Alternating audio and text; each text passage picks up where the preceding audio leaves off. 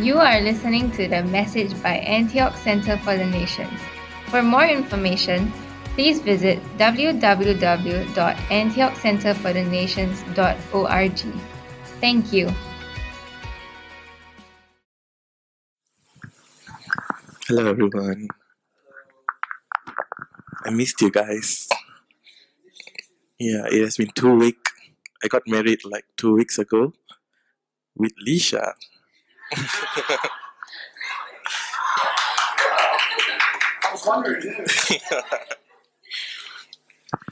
So yeah, we were away for two weeks. I mean, for for a week we got married, and two days later we flew to India.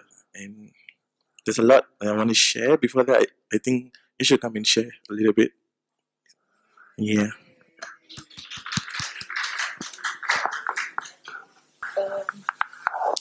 About the trip, yeah. So, um, actually, the trip was kind of, uh, personally for me, it, it felt like, uh, kind of sucky actually, because um, because everyone liked Joe because he's he was he's really a nice guy. He smiles a lot, and you know he's really nice. And I was, and he shared his testimony, and people were like, "Wow, such a great testimony, brother. Very good, very good." And then, and then they they don't care about me, and, and I mean, at, at least that's what I think. it felt like they didn't um, care about what I had to say. So I, I was very upset actually for a few days. He preached on Sunday and he was telling me, Wow, this this is such a new experience. It's like Stephen, you know. I travel for uh, eight hours and I get to preach a message and come back. It's like it feels so good. And I was like, uh-huh, okay. Yeah, that, that that's good. Yeah, that's great. And we were on the back from Pune and in the morning actually on sunday he preached and and people were moved and people were wow so good. And i and i went up and he he asked me if i wanted to share. So i was like okay. So i went up and and i held the mic. I mean there was no mic. I held i stand i stood in front and i was kind of nervous. So i was like uh, god is good. Uh, god loves everybody and God is pleased with everyone. And I was like, okay. And then I went back and then I was like, shucks, I should have shared something. Then he shared something. He shared his testimony, he shared his message, and people loved it. And I was like, you know what? It's okay, God. I will seize the next opportunity I have. So we went to Pune, and then Myra was like, you know, we, we have some time until the guests arrive and for, for them to hear Joe's message again. So, you know, Alicia, why, why don't you share your testimony? And I was like, oh, great.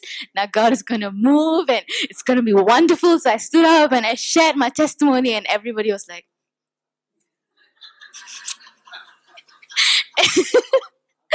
yeah and I was like, okay, it, it's okay. And and the best part was I needed to go to the toilet, so I went to the toilet and I came out, and he was holding a guitar, and I was like, why? Why are you holding a guitar? And he was like, no, no, they want me to worship lead, and I was like, oh, okay, great.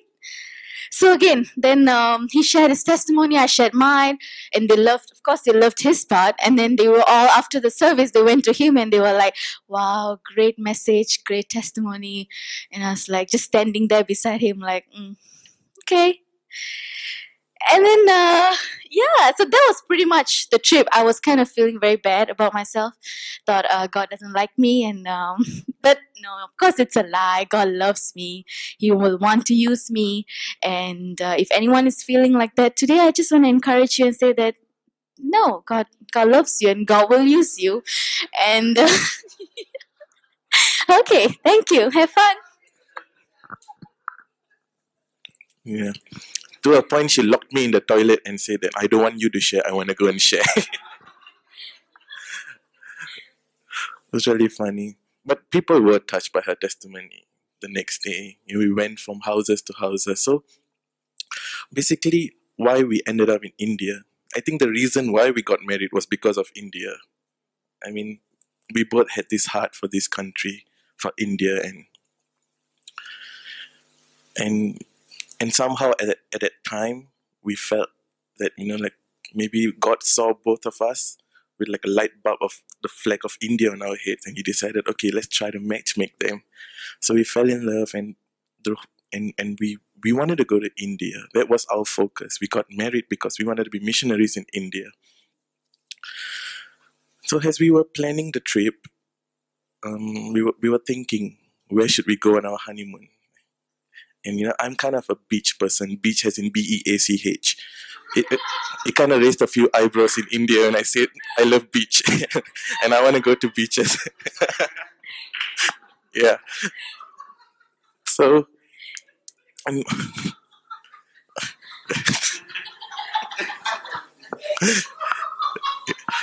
so,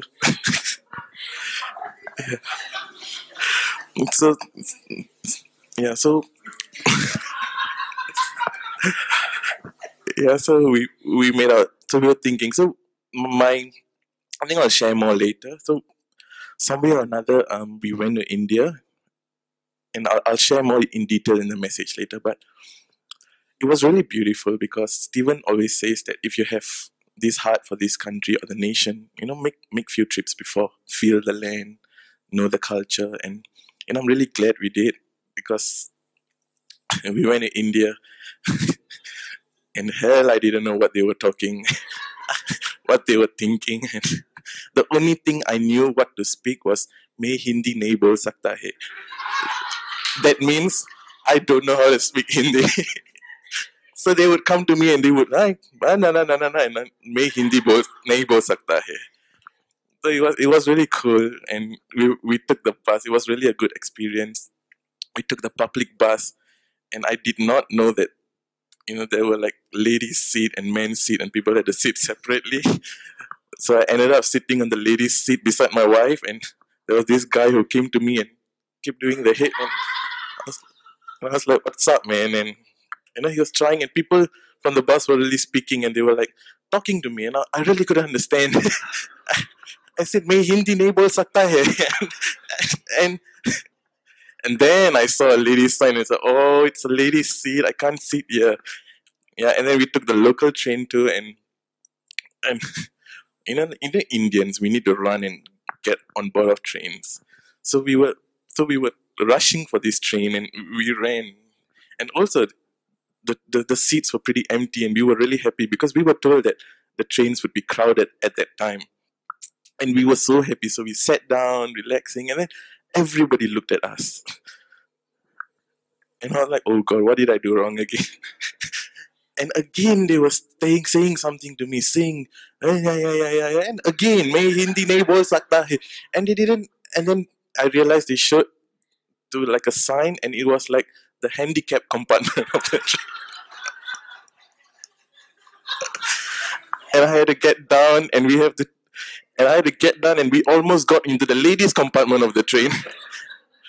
so it was really it was really a good experience. We got to share on Sunday. Um, it, it was really a very good experience for me because we had a service at 10.30 in the morning and it ended at about 12.30 and we had like 30 minutes break and we had to drive five hours to do a meeting in another place and i was really nervous to be honest i mean that morning i had diarrhea like like when i was preparing for the message god spoke to me i went to the toilet like four times I was really nervous. I put on my shoe I wanted to leave the hotel. And I told my wife, honey, I need a shit. but I couldn't shit.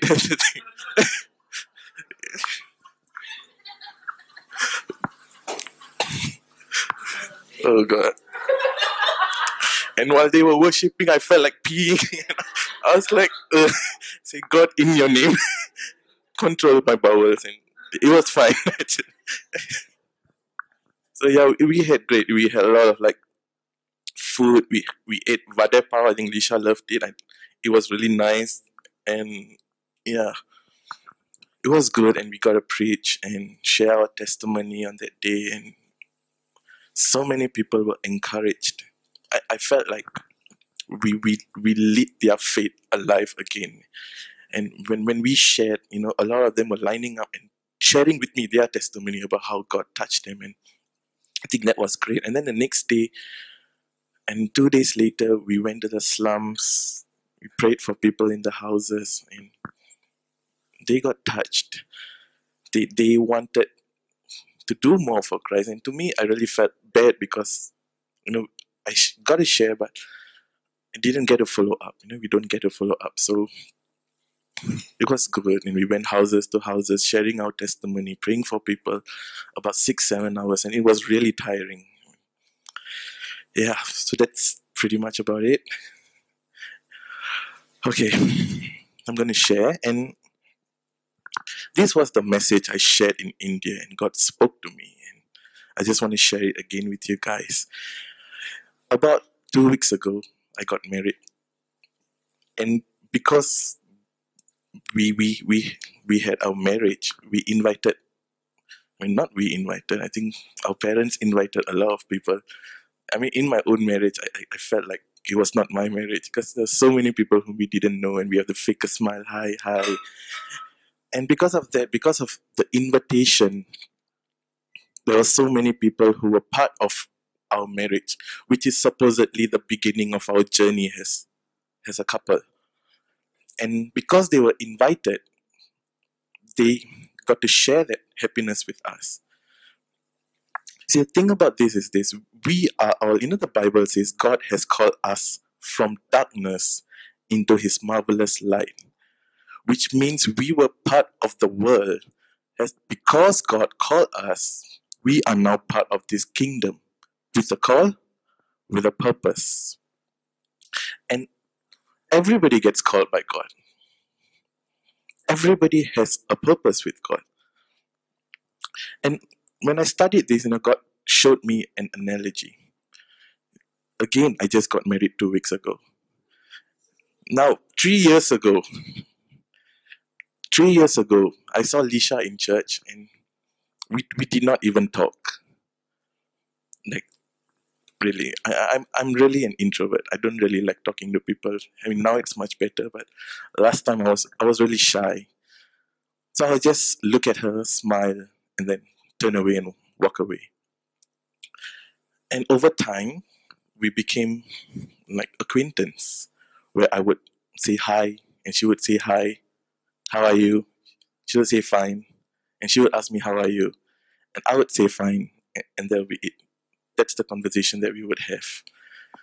Now, a few more months later, we became friends, and our conversations were a bit more lengthy we- would share problems a little bit. We would we would share the faith. We would pray for each other. We would say that we would pray for each other, and and yeah, and it was it was good until then. And after which we started dating, and after we dated, we had a lot more interaction. I mean, she was like half my life. The first, I mean, the first person I call every day, and the last person I talk to every day, and share a lot more. And now we are married. Like I can't escape her anymore. Everywhere I turn, I see Lisha at home. Everywhere. And if you realize the intimacy between us over different relationships that we had became more intimate and more deeper as it progressed on. Now, I believe it is the same with Jesus and God because this is not a religion, this is a relationship with a God who is so true. And and like a relationship, we our intimacy is dependent dependent on how close we are with God. The more closer we are, the more we know God. So I want to share my, my title today about being called. And there are different stages that we can we can see. I want to share about four points today about being called. I'm going to sh- preach from um, Luke chapter 5, where Jesus called his first disciples. I'm just going to read it out. Now it now it happened that while the crowd was pressing around him and listening to the word of God, he was standing by the lake of Gennesaret and saw two boats lying at the edge of the lake. But the fishermen had gotten out of them and were washing their nets. And he got into one of the boats, which was Simon's, and asked him to put out a little way from the land. And he sat down and began teaching the people from the boat. when he had finished speaking, he said to Simon, Put out into the deep water and let down your nets for a catch. Simon answered and said, Master, we have worked all night and caught nothing, but I will do as you say and let down the nets. When they had done this, they enclosed a great quantity of fish, and their nets began to break. So they signaled to their partners in the other boat for them to come and help them. And they came and filled both the boats so that they began to sink. When Simon Peter saw that, he fell down at Jesus' feet, saying, Go away from me, Lord, for I am a sinful man. For amazement and amazement had seized him and all his companions because of the catch of fish which they had taken, and so also were James and John, sons of Zebedee, who were partners of Simon. And Jesus said to them, Do not fear, from now on you will be catching men. I just want to pray before I preach. God, I just want to thank you for this time and opportunity to share your word. God, I pray that you would take over and Holy Spirit guide me to speak the right words as I know I can stumble in my speech. So, God, I pray that you would speak in, in, how, in, in the way that you want it to be delivered. I love you and I thank you. Amen. Now, the first point I want to share tonight is being called to believe. Now, we all know this chapter. we all know this chapter, and this was the first encounter where the disciples had with Jesus personally. Jesus getting into their boat. And Jesus, because Jesus was allowed into their boat, they, they encountered such a great miracle. I want you to understand what was happening before that. They were fishing and they couldn't get fishes. Now, this was their business. Now, this was their jobs. This was their this was what which gave rice bowl to the family. But and they could not catch any fish. Because they allowed Jesus into the boat, something happened. Now, this is always the first point of contact we have with Christ, the beginning of the journey of this relationship. A, lot of y'all know me, and a lot of y'all know what I went through before, but you know, I want to share because this is like a good good way to share my testimony to people. I was raised in a Hindu family. My mother and my grandmother. My grandmother was one who believed in all gods. And one day my mother was sick and she was admitted into the hospital. And one of the nurses, who was a Christian nurse, she prayed for my mother and somehow my mother got saved. She got healed and, and she believed in Jesus. So as a result, when I was young, she, my, my mom dragged me to church. And I, I didn't find it cool in the beginning. I thought it was really boring. So growing up, after a few years, my family went through a financial crisis where my dad was retrenched from his job. At, at that time, my father was the only one working at home. And because of that, my parents' marriage was really on the verge of breaking down. This happened for years, every day. They would, they would argue and they would fight, and my dad would get drunk. He would he would run around to commit suicide, and he would hit my mother, and my mother would hit him back. And I had two elder brothers, and they were old enough, and they were hardly at home. And at that time, my sister, she was like a baby. She was like two or three years old. And if I left, there was like nobody to take care of her. So because of that, I would stay and I would look after her. And happened so many times for years. And finally, when, when things were starting to get better at home, it was too late because I, I did not find peace at home anymore. And I did not find my identity or love at home for that fact. And I started mixing with my friends more and at that point my friends became like my family because they accepted me that's what i felt at that time but apparently these people are not of a good company. They were from gangs. So at the age of 13, I started mixing with them. But my mother was really smart. She, she wanted me to go to church. So she, she, we and my mom, we had this deal. And if I go to church every week, she would give me an extra pocket allowance of $50. So when I was 13 years old, $50 is a big money. But I was even smarter. I went to church and during in my in my previous church when I went, they, they would give like a, a pamphlet, like like a newsletter which would explain the happenings of the church. So I would take that letter and all I knew was John chapter 3 verse 16 from my Sunday school. So I would like come up with a little mini sermon because my mother would ask me what did pastor preach today and I would just smoke it through, give her the letter, and take the fifty dollars. So my involvement with my friends became a bit more deeper, in a, and I started joining their gang when I was about fourteen years old. I started doing drugs, I started trafficking drugs, taking drugs, and started smoking, drinking, getting really involved.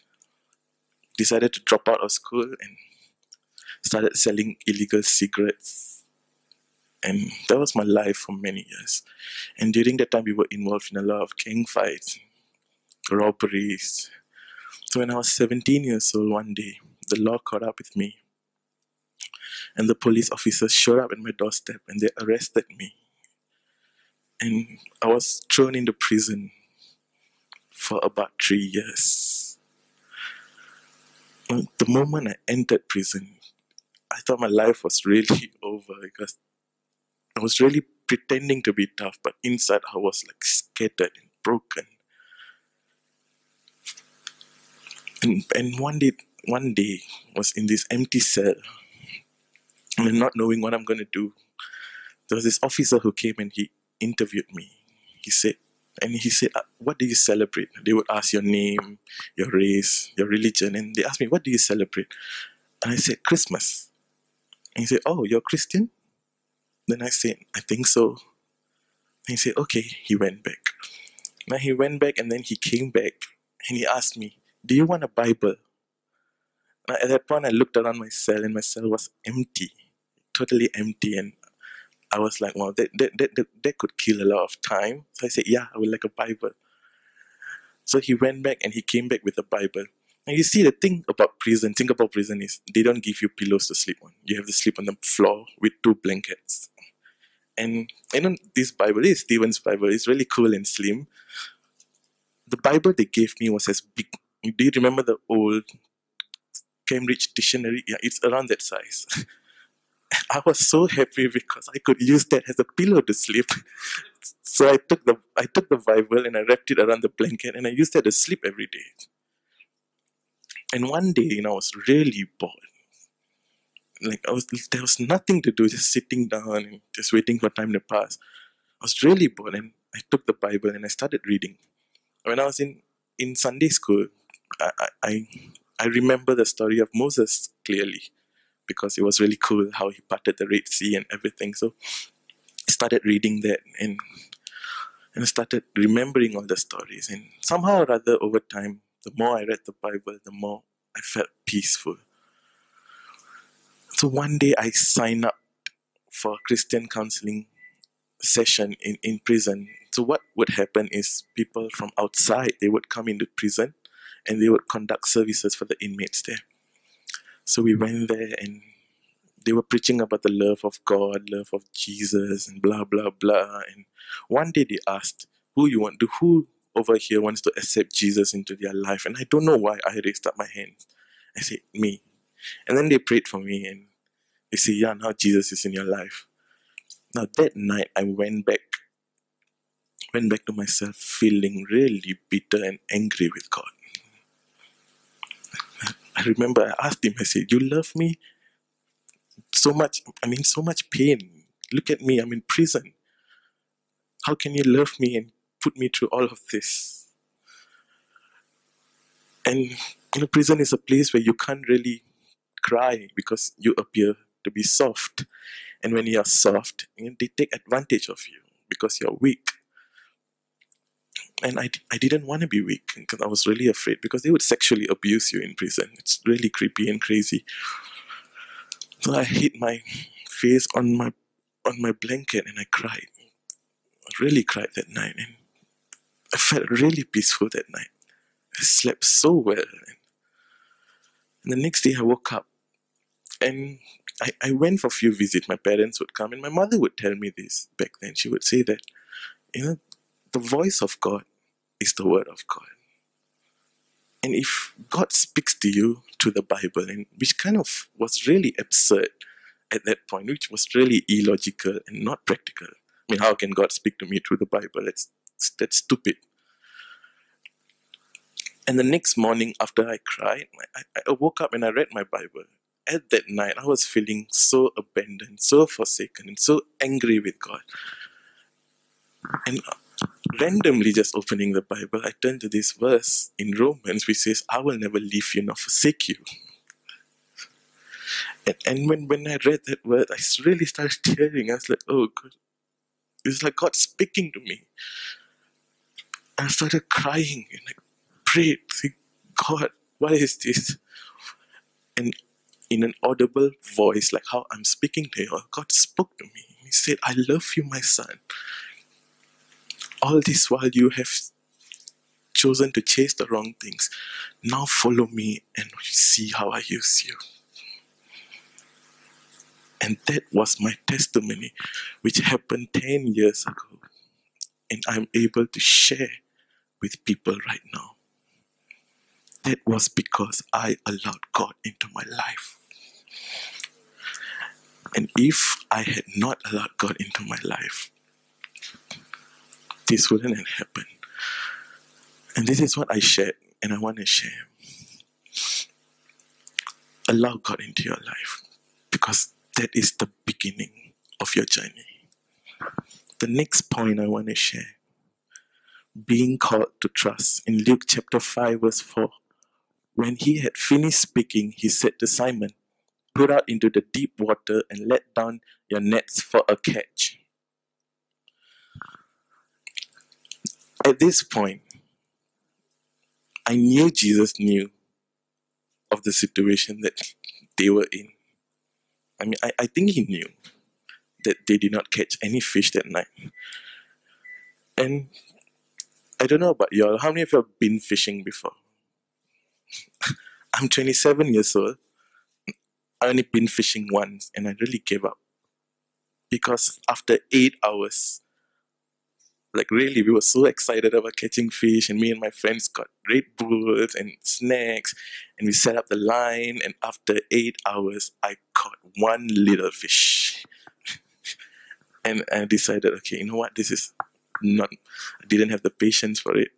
But you know I could feel the disciples. I mean fishing was a leisure for me. For the disciples it was their livelihood. You know, they had to fish and feed the family and at that point, Jesus came onto the boat, knowing that they had caught nothing throughout the night, and yet still asking, asking them to let down the nets for the catch. I mean, if I if I were Peter, you know, I, I would throw Jesus off the boat. I think, but God spoke to me through this. You see, the world believes in facts. How the world works is this. They believe in a system of facts where it is to see the results and then to trust and then they would believe. I mean, all the things we learn in school are based off someone who have come up with some theories which is tested and proven and then you know and, and then we believe. But what the bible and jesus teaches us is really different. For us to believe, for us to trust, and then to see. The funny thing, I want to share another story with how Lisha and I got to India. We were we were thinking about where to go for our honeymoon after we got married, and I told know, I like to go to beaches, like B E A C H E S. So my priority was Maldives. I thought it was really cool, and when we saw the price at that point, both our accounts combined, we had zero dollars. So Maldives was totally out. And then we came down, we lowered our expectation to Boracay, and it was pretty reasonable. But Lisha didn't want to go to Boracay, didn't want to go to the Philippines. And then we went to Krabi, and, and we looked at Krabi, and I really liked it. And same, Lisha didn't want to go. She didn't want to go because people from her family has went before. And finally, we settled to an island in Johor Bahru, in Malaysia. And somehow or other, we just didn't feel like it was just okay honeymoon. But then one day we spoke, and we were taking a bus back home, and we spoke, and we said, "Why not we go to India?" And the moment when we spoke about India, we, we felt the Holy Spirit, and we felt it was approved of God. Like God approves us to go to India. We were excited, and okay, let's go to India. So, like a little child who just got his candy out of excitement, I went and immediately texted Pastor Myra. Said, Pastor Myra, we are coming to India. You want to come. And I gave her the dates with no money in my bank account. And she was really excited. And she had planned, she had something planned on the time where we were supposed to come. And later on, she replied me and said, You know what, son, I had actually this plan, but I'm going to postpone it so that you and your wife can come. So we, we kind of had an agreement of what we are going to do and everything. And this was about May or June, about two months before we got married. And we had nothing, so we really thought, okay, let's have faith in God. Let's pull through. God will provide, blah, blah, blah, blah. By the end of May, June, we had nothing. No money, no flights been booked, no hotels been booked, no visa has been booked. And if you if you are a, like an organized traveler, what would you do? You would get your flights fixed, your accommodation, and everything. So when I got my salary, and and the worst part about this is, at that time we were gonna get married, and we just got a house to stay. And the house really took up a lot of our expenses because it was really dirty, and we had to buy stuff for home, and it was really hard. So June ended and July came. And I was so hopeful that, oh, God is to provide for me in July because July 8 is my birthday. And at the end of my birthday, I'm to get tickets and I'm to go to India. And I told and we prayed and we agreed. And by the time my birthday ended, nobody gave me anything. I only got like a cute Four Fingers burger from Lisha. Nobody got me. Nobody got me anything, and I was really sad. I said, why? And a few days later, somebody blessed Lisha and gave her about $1,000. And immediately, I thought, okay, let's go and get the tickets and let's go and get this booked. But in a way, the Holy Spirit really spoke to us and said, no, use this for your house. And I really thought it was the devil at the point of time because, because it was really out. But Lisha was so good. She had faith. She had so much of it and you know I couldn't, really couldn't match it. So I was like, okay, we're gonna get the house, and hoping that there would be enough money for us to book the tickets. But by the by the end of it, everything was finished. And again, it passed, and we didn't have money. And again, somebody blessed us a bit, and same, it gone for other expenses and not for India. And time flight until it was like August 4, 15, about 13 to 15. and we we had not booked our tickets, we had not booked our hotel, and nothing. The only thing I managed to book was Lisha's visa, and which was stupid because the leash the, the, the visa would cost about 30 to 50 bucks Singapore money, and I paid $150 for it. I, I booked it and I checked my bank statement because I had about hundred dollar left. I booked the visa. When I checked my balance, it was like zero dollars. And I was really wondering how, how come it cost so much. When I checked my bank statement, her visa was hundred fifty dollars. And apparently, being smart, I booked a one year visa for her instead of the 30 days visa. So gone, my money was gone again. and then closer to her birthday, we still had nothing. We had no money. It was really hard. And I really wanted to text Pastor Myra to say, you know Pastor Myra, I think God doesn't want us to come there. We have no money. I'm sorry. But, you know, Stephen would always say, you know, your word is your bond. And if you give the word, you know, you better do it. And you kind of couldn't. I was like, oh, God. And about two days before our wedding, three days before our wedding, someone gave us another thousand dollars, which was just enough for us to get our tickets to go to India. And now that visa is settled, the tickets are settled, now we didn't have anywhere to stay. And we were crazy. We were crazy. And before that, the thing was, before that, you know, we, we were really close. You know, Ricky and Pravina were in town. And Ricky and Pravina were telling about something you did in Cambodia, about something you placed your deposit for the tuk-tuk or something. Yeah. And, and that kind of got us, oh, okay. This, you know, they kind of stirred our faith a little bit. So we booked the hotel without paying for the hotel. yeah, so we booked it and, and we were praying. And on our wedding, at the end of it, we had absolutely enough to cover everything. And we were in India. Everything was paid for for us. It was because we chose to trust first. We chose to believe first. And this is how God works. And, and the thing about this, God gets excited when we put our trust in Him first.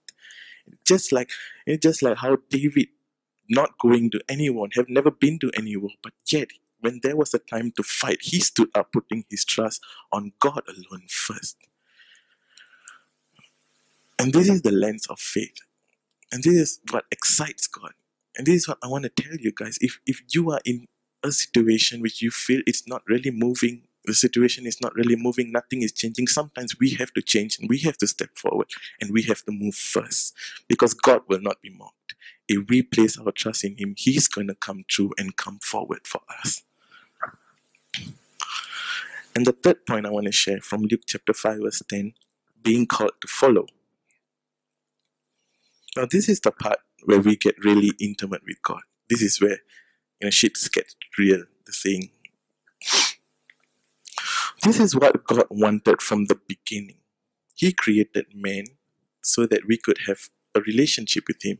He wanted to be close to men, to have partnership with men, and work with men until man decided to sin and then you know everything was changed this is the part where a lot of people stop people tend to stop because it gets deeper with god now what does the bible says about following christ? What does it say about says about being disciples of christ? It is three things. Deny yourself take up the cross and follow him. Denying yourself what does it mean? Completely surrendering your will towards God. Take up the cross. It is to pledge yourself willingly to the will of God and follow Him, to take to carry His burden and purpose and follow God to His directions upon your life. And this becomes hard. It really becomes hard because there's one enemy we face from time to time, and that is not the devil, but it is our flesh. Everything that we are completely goes against what God wants for us. And following Him is really hard in that sense. But how can we then be His followers? How can we how can we fulfill the will of God upon our lives? Is this Kathryn Kuhlman would say this and Stephen would share about we we do not need to be silver vessels nor golden vessels. God only needs yielded vessels.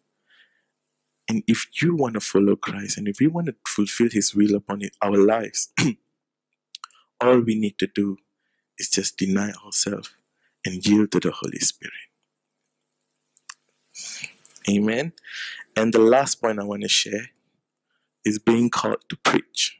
In Matthew chapter 28, verse 19 to 20, it says, Go therefore and make disciples of all nations, baptizing them in the name of the Father and the Son and the Holy Spirit, teaching them to observe all that I commanded you, and lo, I am with you always, even to the end of age.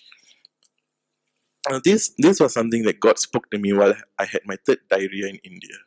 I was in the toilet and and you know I, I couldn't sleep that night before actually, so I couldn't sleep. And God was speaking to me the message, and He was telling me what to preach. And I, I sat down by the toilet bowl with my iPad there typing and and he reminded me of the Great Commission.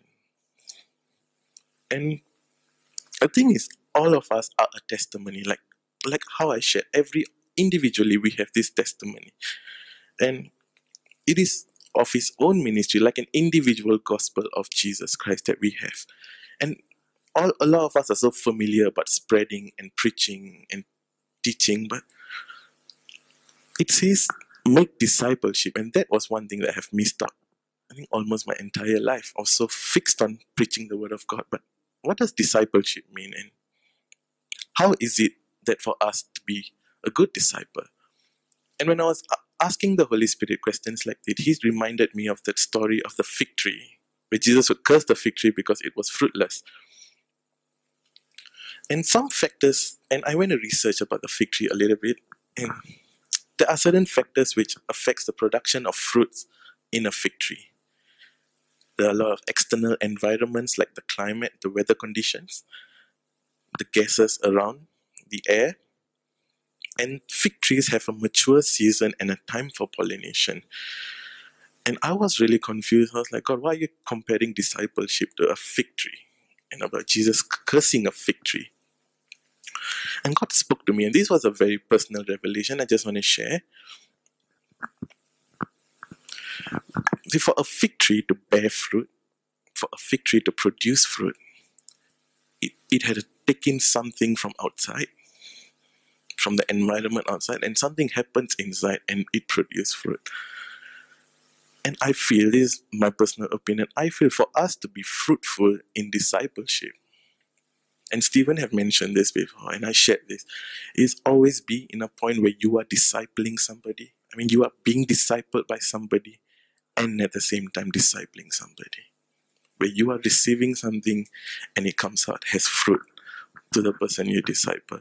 Now, this was really, it's really convicted me and Lisha when I shared with her because back in Singapore, we, we, we, we really want to disciple people. It has been really hard for us because we have been trying to start a youth group for a year and every day nobody turns up and we try to invite people into whatever we can to have games to have things that even i don't like to do but in the end everybody just says okay and in the end somehow they don't turn up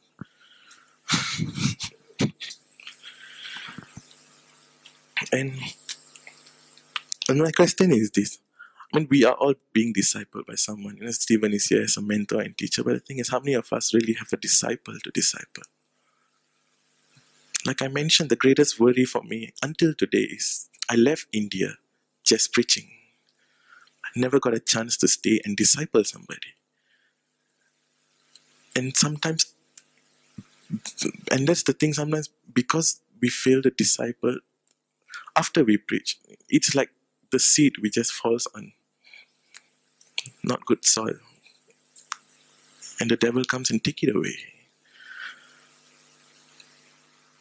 And how many, how many of us, and the thing God really asked me that night was this, how fruitful do you think you are if you don't disciple somebody?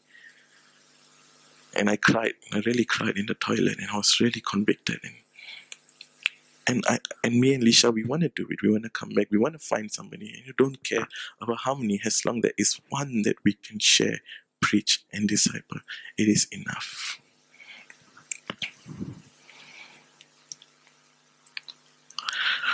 These are the four things that I shared today.